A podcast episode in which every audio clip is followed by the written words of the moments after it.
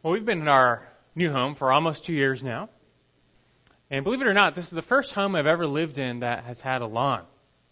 So, two years ago, for the first time in my life, I mowed a lawn. And at first, it's fun. Not really anymore, but at first. Also, along those lines, two years ago, I got my very first pet gopher. Aren't they great? They come to your property, they make themselves right at home. As most of you know, gophers, gophers can actually do a lot of damage to your property, to your, your lawn, your garden, your plants, even your property value. And so it's no surprise that there are many gimmicks and methods for getting rid of gophers. It's turned into big business. People are so frustrated by them. You can go the repellent route, like castor oil. That never seems to work. You can get sucked into the gimmick of those sonic spikes, try and scare them away with that noise, but that also never works. There's the water trick. You can try and flood their tunnel system with water and, and force them out, but I've found that to be hit or miss. They sell straight up poison available in the shape of little peanuts. You can try and put it in their tunnels, and I've heard that's worked for some people. Even have poison gas. I even saw one contraption where you hook up a tube to your car's exhaust and you put it into their tunnel system to gas them out. It sounds kind of desperate to me.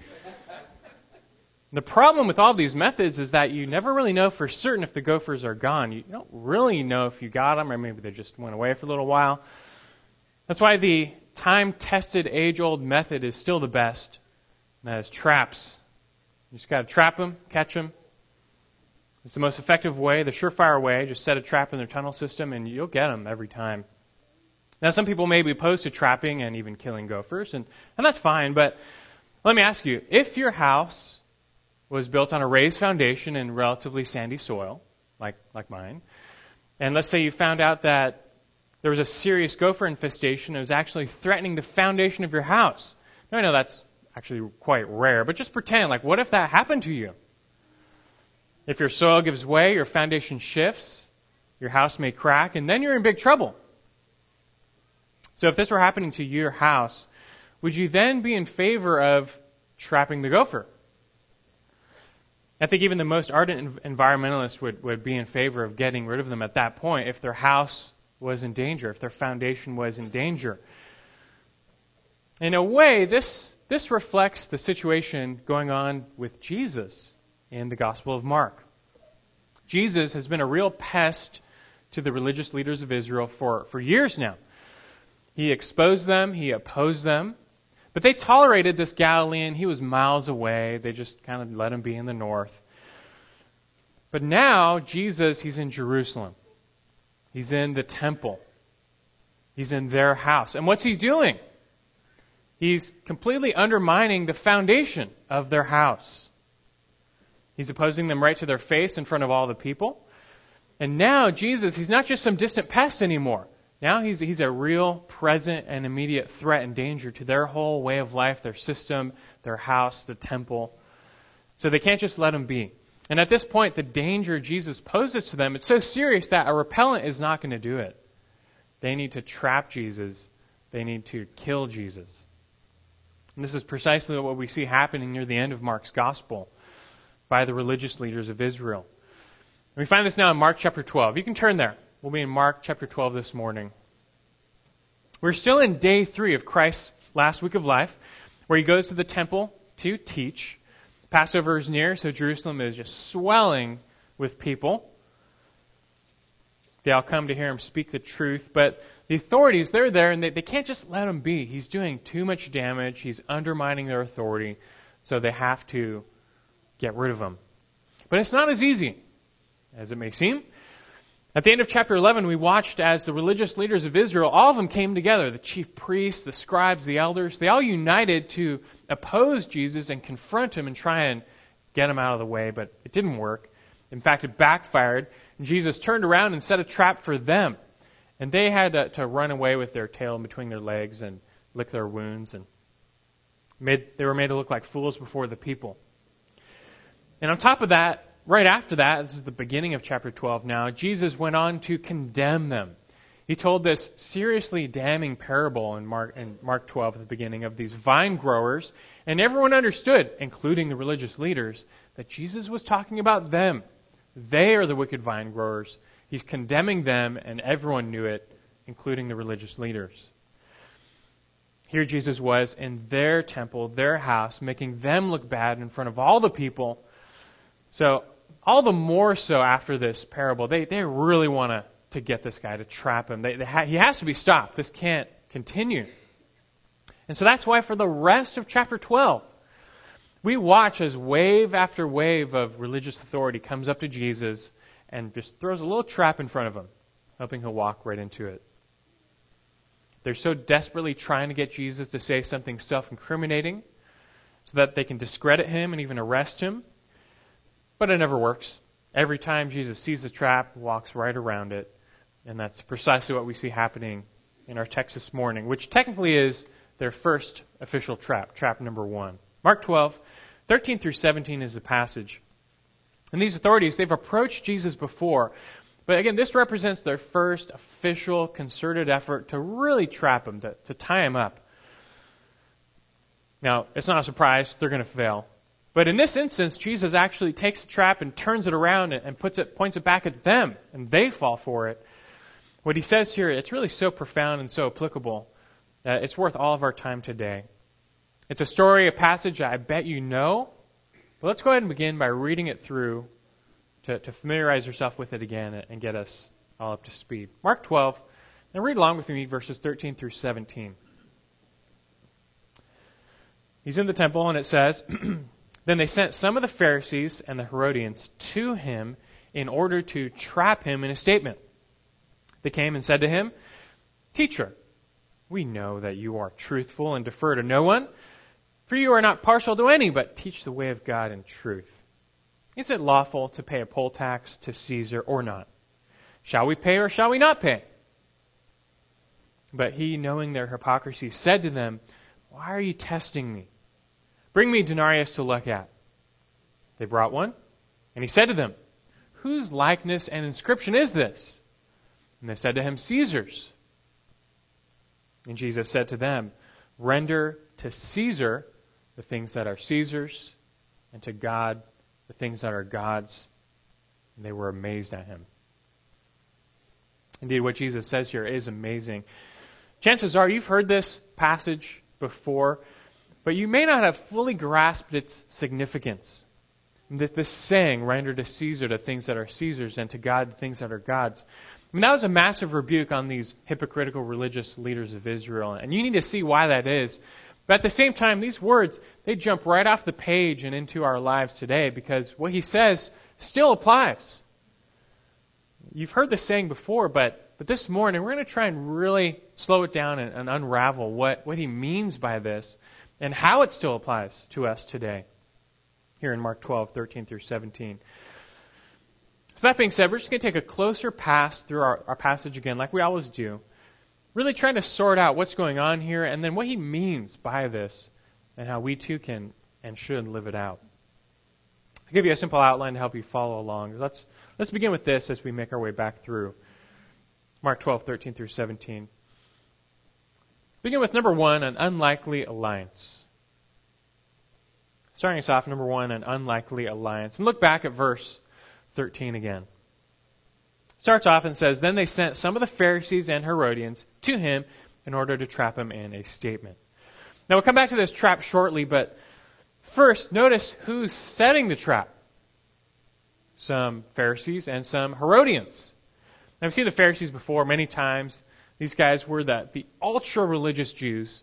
They had a high view of God's law. They were super conservative. They went to extremes to try and keep every single command. They even added their own commands. They were extreme. But it's that, that's in total contrast to the Herodians.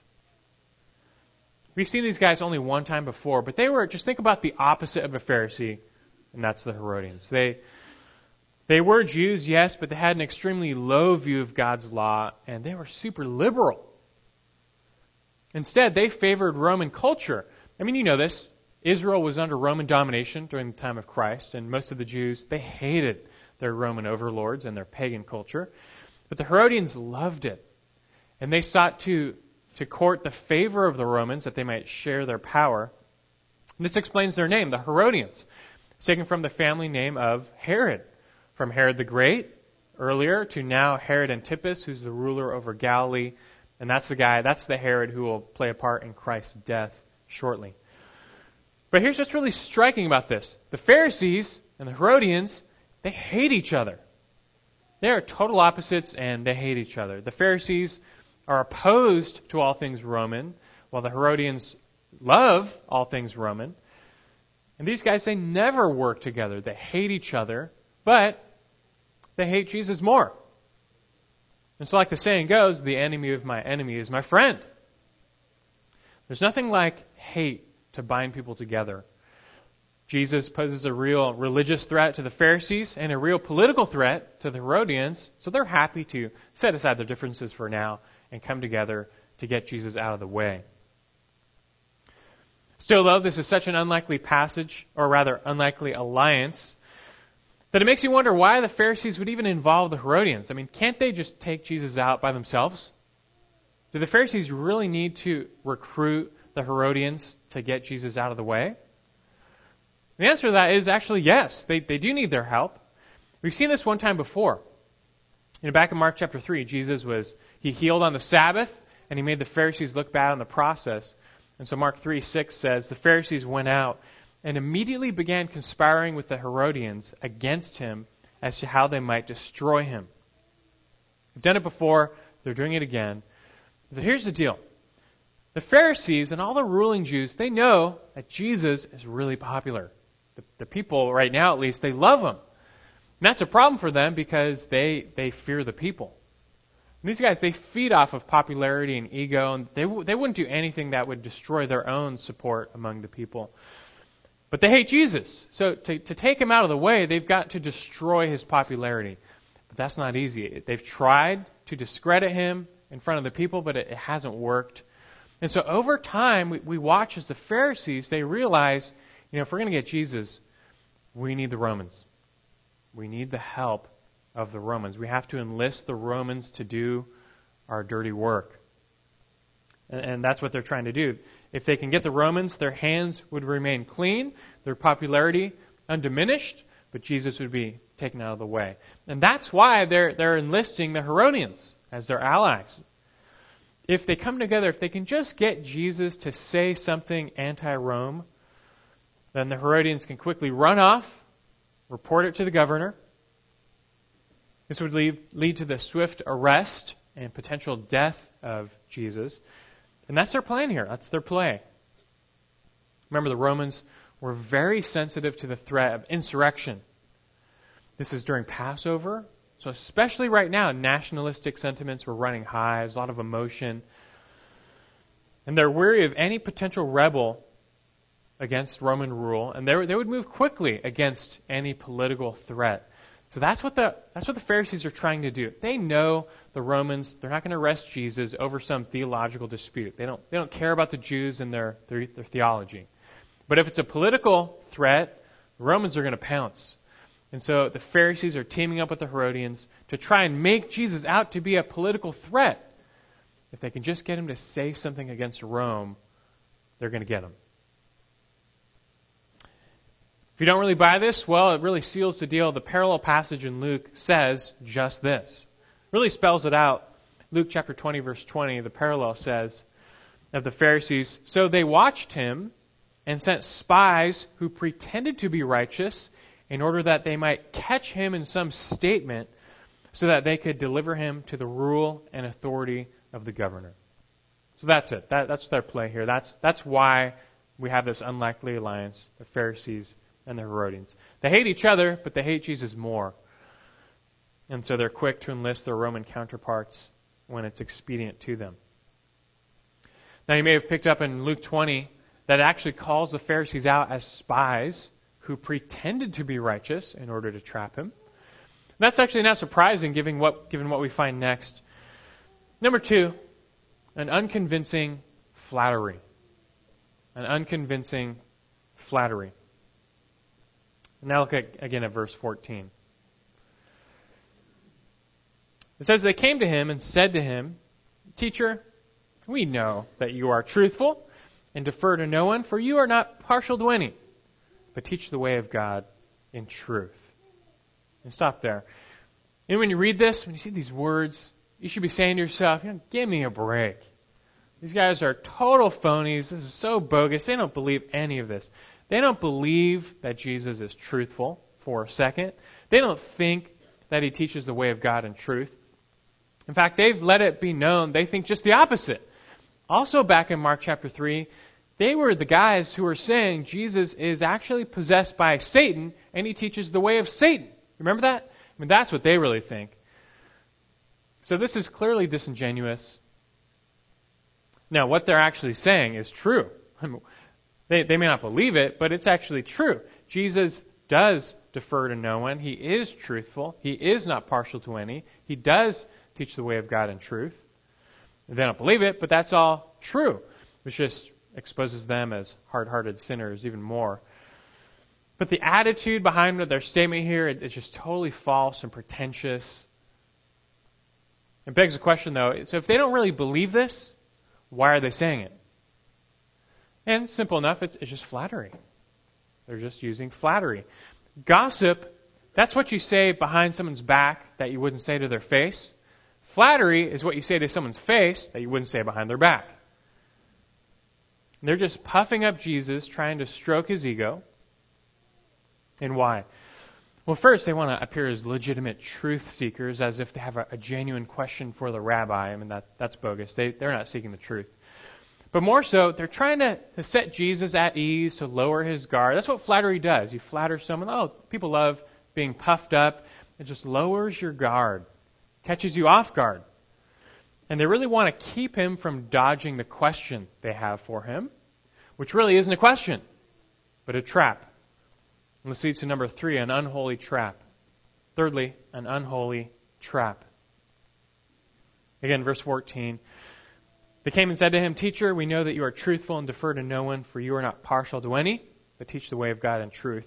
Here's the question Is it lawful to pay a poll tax to Caesar or not? Shall we pay or shall we not pay? The question sounds simple enough. Should we pay taxes or not? I'm sure it's a question you've had yourself from time to time. But it's actually not a simple question.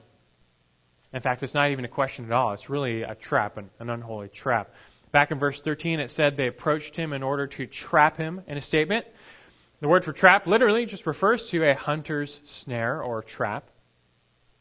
There's stories of hunters in a jungle using a spike trap to try and kill a tiger. They would dig a really deep pit, put some deadly spikes in it at the bottom, cover it up, put some bait on, and the hope is that the tiger would approach and approach the bait and literally fall for the trap and, and die, of course.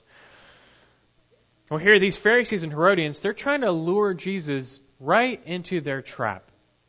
And in this case, they've baited it with the explosive issue of taxes. And you may not be aware, but at the time, paying taxes to Rome was one of the most contentious issues among the, the Jews at the time. Israel lost its sovereignty to the Romans in the first century BC. And ever since, they hated their Roman oppressors. And they hated even more paying taxes to Rome. They felt like they were supporting these wicked pagans. Israel at the time, they believed that God was the only legitimate ruler over Israel. That's good. Some even believe, though, that because of that, they should not pay taxes to Rome. Uh, it was a form of even idolatry to pay taxes to Rome. For example, in AD 6, the year 6 AD, the Romans ordered a census taken of the Jewish people, a brand new one, because they were going to start a brand new tax. On top of property tax and sales tax, this was now just a head tax, a tax on being alive. And this really, of course, angered the Jews, so much so that a man named Judas of Galilee, not Judas Iscariot, it's a different guy, Judas of Galilee, he, he started a armed revolt against the Romans. Now they were obliterated. They just got crushed. But the anti-Roman and anti-tax sentiments remained. I mean, the Jews just hated paying taxes to these Romans. So now here's this dilemma they're forcing on Jesus. They ask him, hey, is it lawful to pay this poll tax to Caesar or not? I mean, should we pay it or should we not? It's, it's a yes or no question. And you either say yes or you say no. But either answer would trap Jesus. If Jesus said, yes, we should pay the poll tax to Caesar, then he would be betraying the people. This position would seriously undermine Christ's popularity among the crowds. They hated the Romans and these taxes. And furthermore, this would discredit his messianic claims. They were expecting a Messiah who deposed Roman rule, not someone who supported it. There's no way that the Messiah would come and sanction paying tribute to a pagan emperor. And so a yes answer would be very damaging to the popularity and support of Jesus. And they would have been happy with a yes answer. For if they can just get the crowds to turn on Jesus, then they can take him out themselves without their popularity being diminished. So a yes is not a, a straightforward answer for Jesus. They're really hoping, though, for a no answer, which is even more damaging. If Jesus said, no, it's not lawful to pay taxes to Caesar, well, he would make the people happy, but he'd make the Romans pretty upset. And surely the Herodians would slip away and go tell the governor the second Jesus said anything anti Roman. They would portray Jesus as a rebel against Roman rule, and the Roman authorities, they'd have no choice but to deal with Jesus swiftly and severely. And they're already onto him. Remember the triumphal entry? That made a big stir. And the day before he cleansed the temple, the Roman garrison was posted right next to the temple, so they knew this guy's already causing trouble. They're onto him. That's like strike one and strike two. This would be strike three. So to them, this looks like the perfect trap. They give Jesus a yes or no an- a question, and with either, either answer, he's trapped. Remember, Jesus did this to them just, just earlier. At the end of Mark 11, Jesus gave them a yes or no question, and either answer, they were trapped. He asked them about John the Baptist, and no matter what they said, they would look bad. And so they were forced to just plead the fifth. They said, well, we don't know. That's almost worse because these guys, these were the top religious authorities in Israel, and they couldn't answer this simple question about John the Baptist. Make them look like fools. They were humiliated, and now they're thinking, well, we're going to do it to Jesus. We're going to get him back. Here's a yes or no question, and no matter what he says, we're going to get him. So they think they've got him cornered with this unholy trap. But as always, Jesus doesn't fall for it. And first, he points out their hypocrisy. Number four, an unfailing hypocr- hypocrisy. Number four, an unfailing hypocrisy. Continuing at the end of verse 15, he replied, But he, knowing their hypocrisy, said to them, Why are you testing me? Bring me a denarius to look at. The first, Jesus points out their hypocrisy. He knows exactly what they're up to. The word hypocrite originally referred to a play actor. So the Greeks in their plays, the actor would wear a mask representing his character, even though that's not what he looked like, it's not who he was, that's, that was the role he was playing. And that's still pretty much the definition of a hypocrite. You look one way on the outside, you act one way on the outside, but over here on the inside, under the mask, you're a different person. You act totally differently. And here are these Pharisees, and they're pretending to be righteous, like Luke said. They're putting on a show in front of the crowd. They're pretending to be legitimate truth seekers. But Jesus sees right through their masks or their religious robes, the garb that they're wearing. He sees right through them. They're not there seeking the truth. They're trying to set a trap. And they're not trying to honor God. They're just trying to honor themselves. They flatter Jesus. They try and butter him up, but it doesn't work. He straight calls them out. Again, the parallel in Matthew 22, verse 18 says that Jesus perceived their malice and he said to them, Why are you testing me, you hypocrites? Now, earlier, they pretended to compliment Jesus. They said, You, you defer to no one. You, you don't cut corners. You tell it like it is. And that's actually true, even though they, they didn't really believe it. Well, here, he's, he's letting them know it's true. He's calling them out. They're the phonies. They're the hypocrites. And their little test is not going to work on him. Theirs is an unfailing hypocrisy. It never ends, never surprises us. So in turn, Jesus, he's going to take this little trap and point it back at them. This brings us to number five, an unexpected question. An unexpected question. Let's start again in verse 15. But he, knowing their hypocrisy, said to them, Why are you testing me? then he says, Bring me a denarius to look at. They brought one, and he said to them, Whose likeness and inscription is this? And they said to him, Caesar's. And what Jesus does here, it, it's just brilliant. They baited their little trap. They were expecting a yes or no answer. Jesus doesn't fall for it. He sees the cheese, but he also sees the trap, so he's not going to go for it. Instead, he's going to fix it, change it around, and turn it back on them. He begins by asking them an unexpected question. He answers their question with a question, which always catches people off guard. And even more so, he catches them off guard by asking for a denarius. That's the coin used to pay this poll tax. Now, this poll tax, or this head tax, was due once a year, and the price was one denarius. That's like one day's wage. The denarius was a silver coin minted by Rome, and the Romans, you have to realize, they used their coinage as propaganda. Many of these denarii still exist.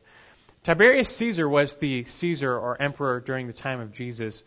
So this denarius, this coin that the Pharisees hand Jesus, on one side would have had an effigy, the head of Tiberius Caesar, with an inscription that would have read, Augustus Tiberius Caesar, son of the deified Augustus.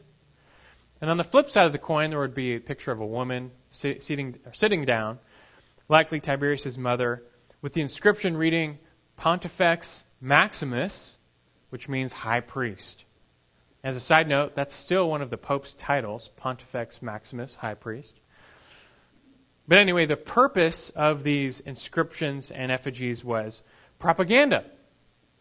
The Romans wanted to continually remind all their subjects that the Pax Romana, or the peace of Rome, was due to their divine ruler, Caesar and the peace and the prosperity you all enjoy, well, you have to pay them for that in the form of taxes.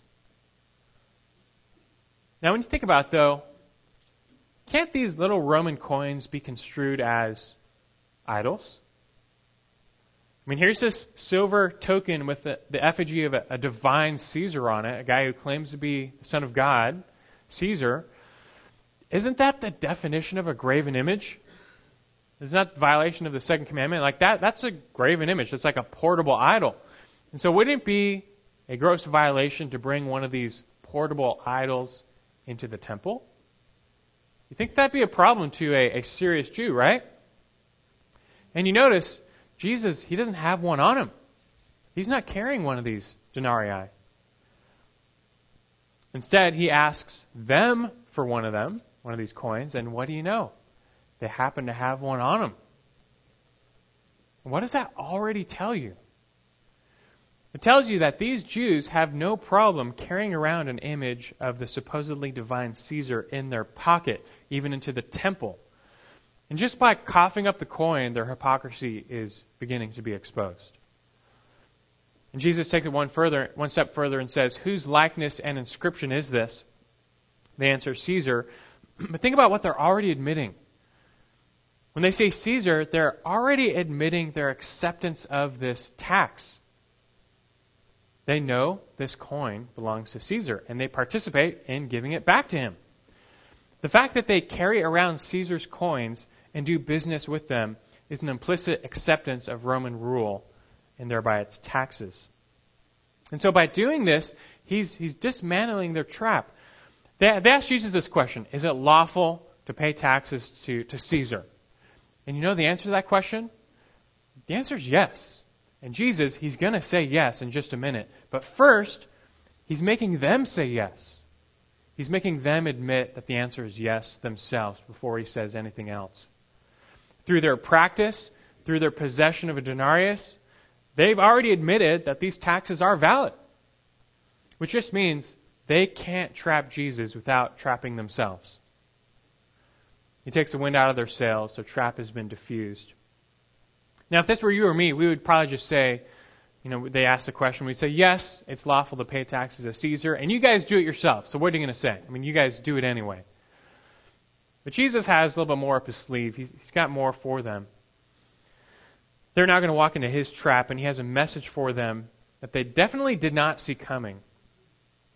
Number six, an unimaginable response. An unimaginable response. Here's that famous line. Jesus said to them, verse 17, Render to Caesar the things that are Caesar's, and to God the things that are God's. It's a famous line. I'm, per- I'm sure you've heard of it before. But I do wonder if you've really grasped its significance, what he's fully saying here. He gives two responses, so let's break it down, do one at a time. He first says, Render to Caesar the things that are Caesar's. In short, he's saying yes. Yes, it is lawful to pay this tax to Caesar. I mean, they already admitted to this with their own practices. They carried his coin, they should pay his taxes. More literally, Jesus says, the things of Caesar give back to Caesar. Caesar's coin bears his name and his image. It's, it's his coin. They have no problem doing business in Caesar's empire, acquiring his currency, enjoying his peace and protection. Therefore, they're bound to pay his dues in the form of taxes. And so, if it's not clear, yes, we have Jesus himself supporting the notion of paying taxes and submitting to the government. What you have to realize is that the government is, believe it or not, a good institution ordained by God. Look, all governments have elements of evil and corruption in them. That's because all governments are run by fallen, sinful people. So you say, well, what's so good about government? And the answer is basic peace, order, and justice. I didn't say perfect peace, order, and justice, but I did say basic peace, order, and justice.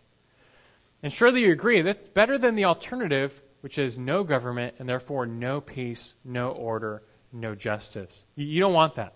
You don't want true anarchy. I'm not talking about freedom, I'm talking about anarchy. Imagine a society that has no police, no fire department, no hospitals, no schools, no plumbing or water, no sewage, no electricity. Those are all public services. Worst of all, imagine a society with no law and order. There aren't any laws. That means you, you can't break a law. There's no laws. You can do whatever you want, and no one will do anything about it. And trust me, that brings out the worst in people. Every now and then, just not even that long ago, we see riots on TV, right? For one or two nights, what happens? There's no law and order. No police, no punishment, just people are totally free. And does it bring out the best in people or the worst in people? And what happens? Crime skyrockets, violence prevails, the innocent suffer, and there's no one to call on. Imagine if it were always like this. You don't, you don't want that. You don't want no law and order. There actually was a time when this happened and when this prevailed, and that's right before the flood in Genesis 6. Back then, there were no nations. There were no governments. There was no law. There was no order. People did whatever they wanted. And the result was what? Unchecked violence and bloodshed. People, eh, it's like everyone was a murderer, and no one brought them to justice. There was no justice. There was no court or army or police, nothing. It was so bad that God wiped them all out with the flood and started over. And it's no wonder that after the flood, that's when God authorized the human institution of government. Yes, men are sinners and they so quickly corrupt their power. But again, a basic peace, order, and justice is still better than no peace, order, and justice. When evildoers are threatened with punishment and held accountable to some degree, it keeps man's sinfulness in check, and that's a good thing. All of this, of course, is implicit in what Jesus is saying. It's made explicit elsewhere in Scripture. If you want to see the full story, well, you can keep a finger in Mark and just quickly turn over to Romans 13. Can't spend a lot of time on this, but we can read the passage. I bet a lot of you know it in Mark chapter 13, where Paul, he actually plays off of the words of Jesus here and he, he takes it a bit further and explains how God calls us to relate to human governments. It's pretty straightforward. It doesn't need a lot of explanation. Romans 13. Let's read verses 1 through 7. He says, Every person is to be in subjection to the governing authorities. For there is no authority except from God, and those which exist are established by God. Doesn't give exceptions there, just they're from God. Therefore, whoever resists authority has opposed the ordinance of God, and they who have opposed will receive condemnation upon themselves. For rulers are not a cause of fear for good behavior, but for evil. Do you want to have no fear of authority? Do what is good, and you will have praise from the same. For it is a minister of God to you for good. But if you do what is evil, be afraid, for it does not bear the sword for nothing. Or he says a second time, for it is a minister of God, an avenger who brings wrath on the one who practices evil. Therefore, it is necessary to be in subjection, not only because of wrath, but also for conscience sake. For because of this, you also pay taxes. For rulers are servants of God, devoting themselves to this very thing. Render to all what is due them, tax to whom tax is due, custom to whom custom, fear to whom fear, honor to whom honor. We don't have a ton of time to unpack this. In fact, really not that much time at all, but but simply understand that even wicked governments uphold some sense of justice. When you read this, it's pretty straightforward. God is calling us to submit to all human rule and authority. Its government is a minister of God. He has put it, all rulers in their place. Now, immediately you think, what about wicked rulers? I mean, do we have to submit to them? And no exceptions are given. Even wicked regimes still uphold some peace, order, and justice.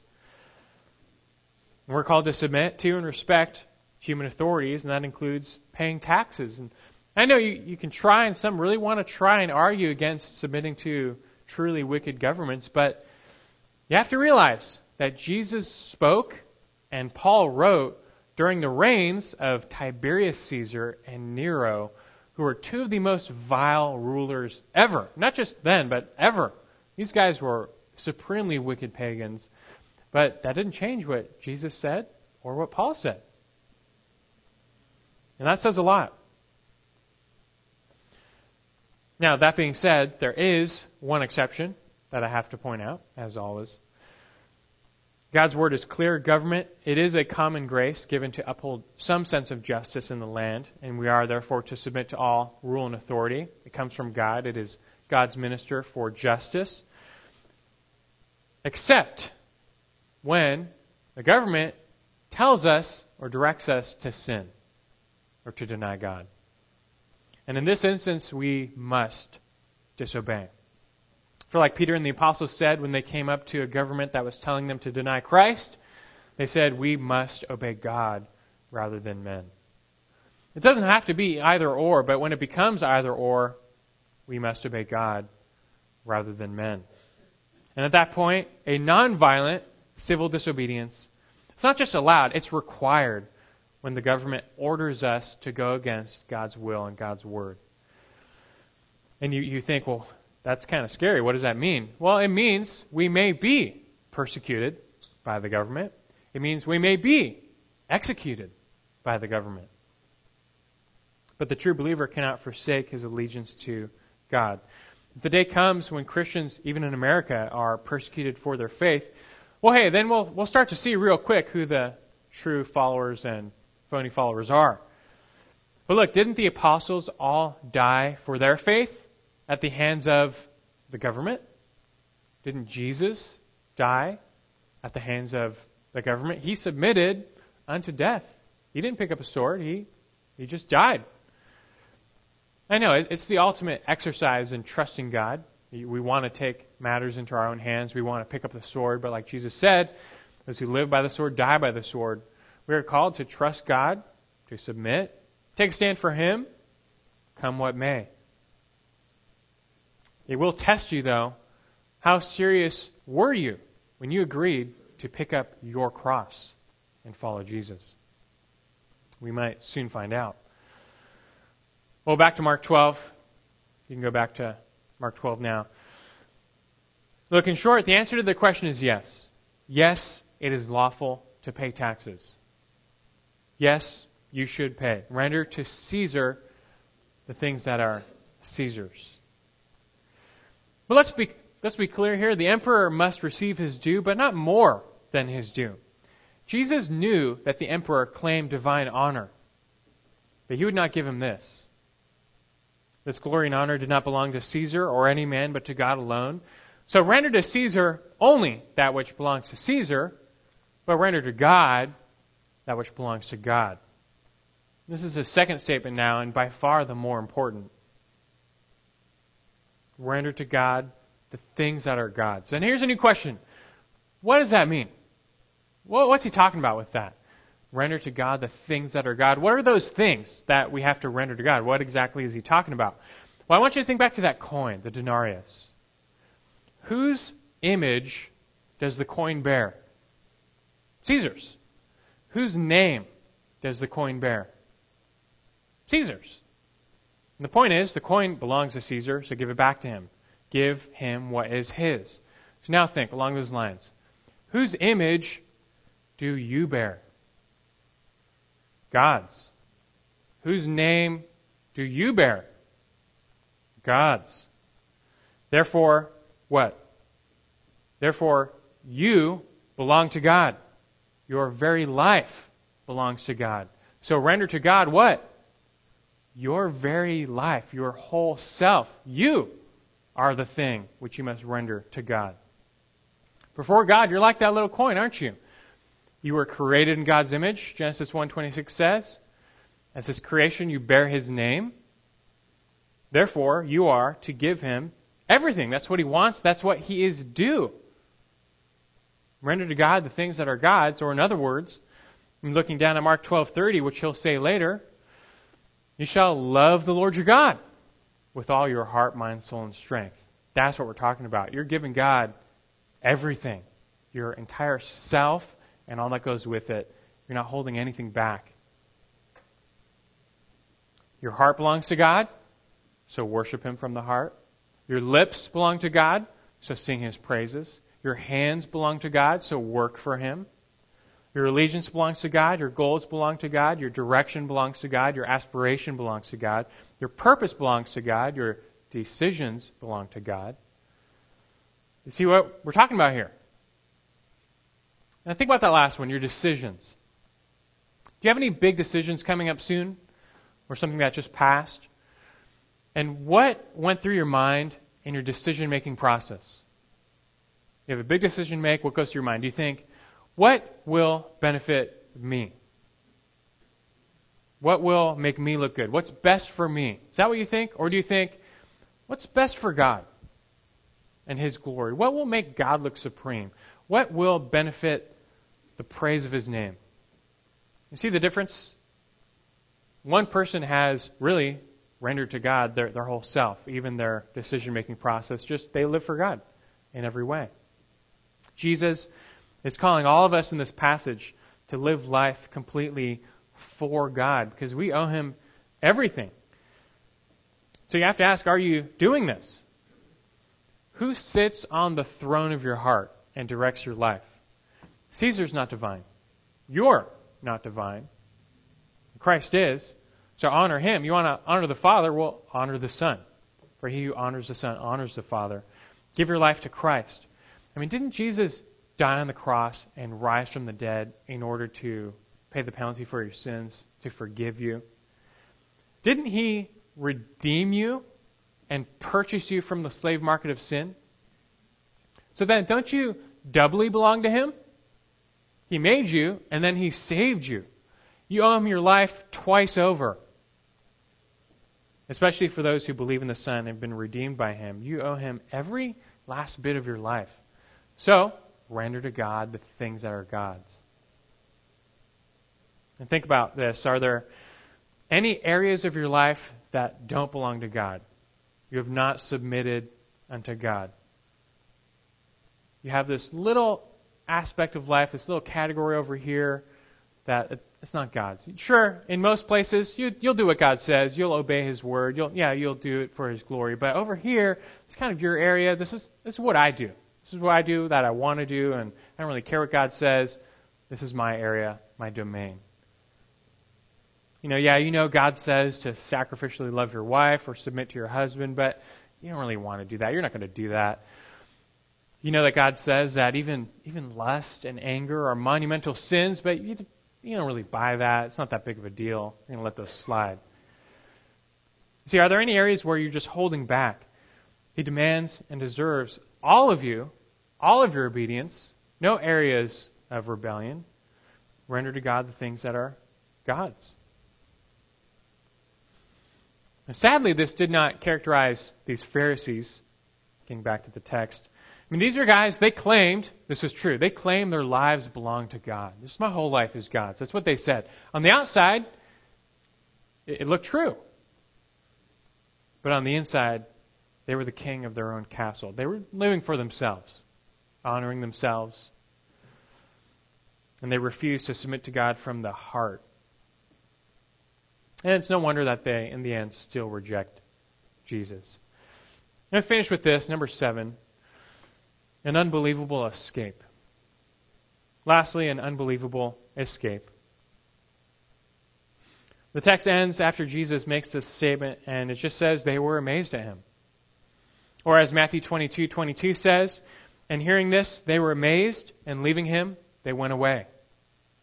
Or as Luke 20, verse 26 says, these are all the parallels. It says, And they were unable to catch him in essaying in the presence of the people, and being amazed at his answer, they became silent.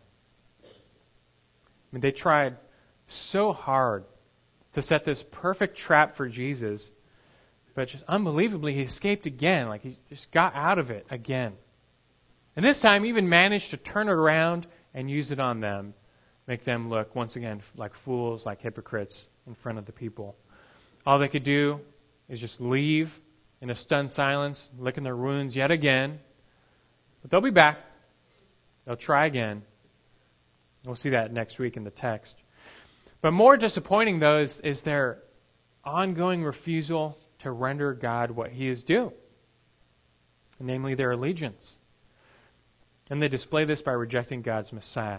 Jesus came even for them, to die for them, to save them, if they would just receive him. But they didn't want to bow the knee to Jesus. They didn't want to do what he said. They didn't want a Lord and a master.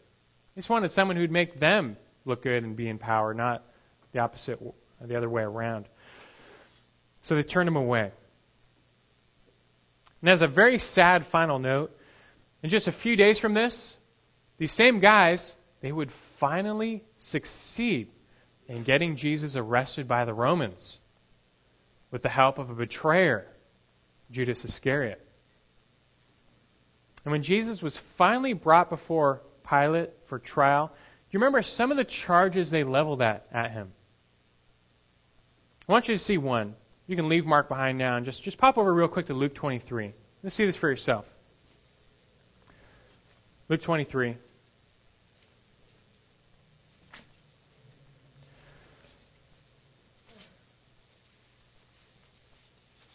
They have not trapped Jesus. They'll never trap him, but he was betrayed and arrested. So they finally got him, one way or another, in front of the Romans.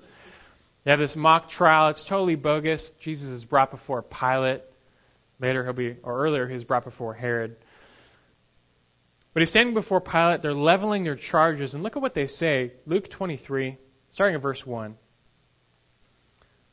It's talking about the Sanhedrin, all those ruling Jews, Pharisees, scribes, chief priests. says, Then the whole body of them got up and brought him before Pilate. Verse 2. And they began to accuse him, saying, We found this man misleading our nation and forbidding to pay taxes to Caesar and saying that he himself is Christ, a king. Do you see to what lengths these guys will go to just to get Jesus out of the way? Just a bold faced lie. Jesus said the exact opposite. But they'll say anything, they'll do anything to, to keep their way.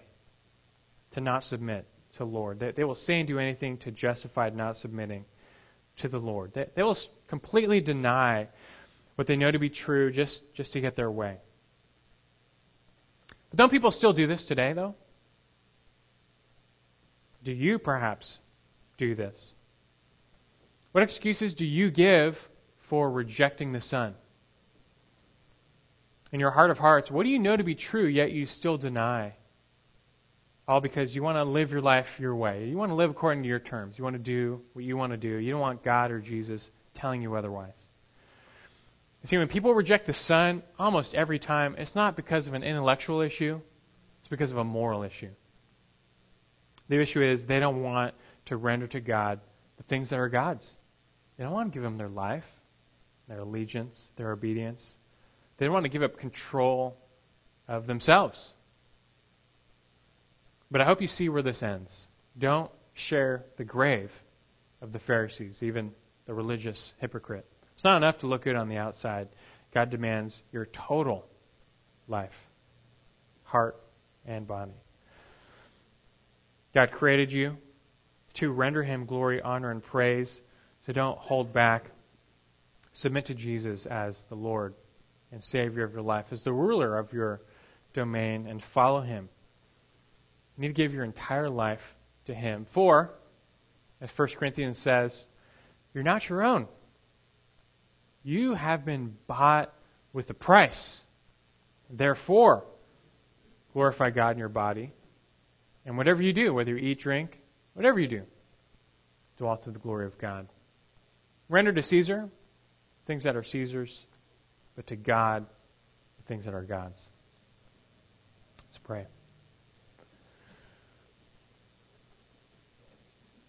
Lord, we thank you for this word, and we all we all need to hear that word. You are the God who created us. You, you made us in your image. You, you placed your own name upon us. And we owe you. We owe you everything. We are nothing but clay vessels. And of course, we owe you our lives, our lips of praise, our hands of spiritual work, our heart of worship, and we owe you everything.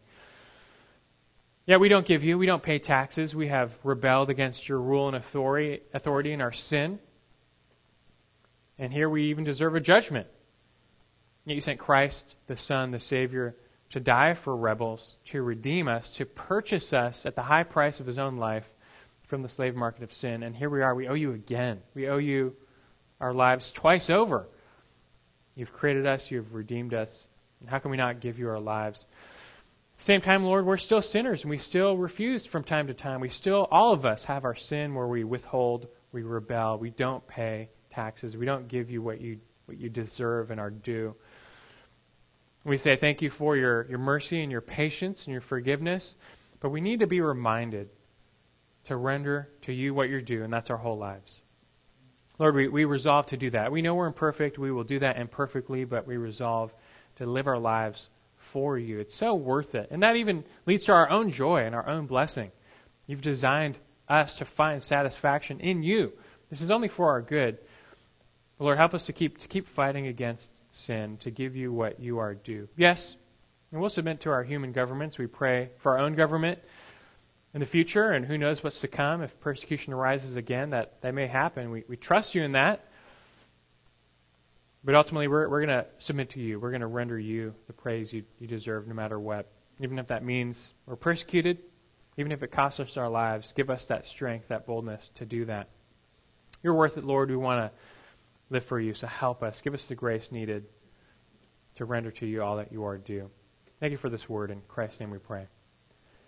Amen.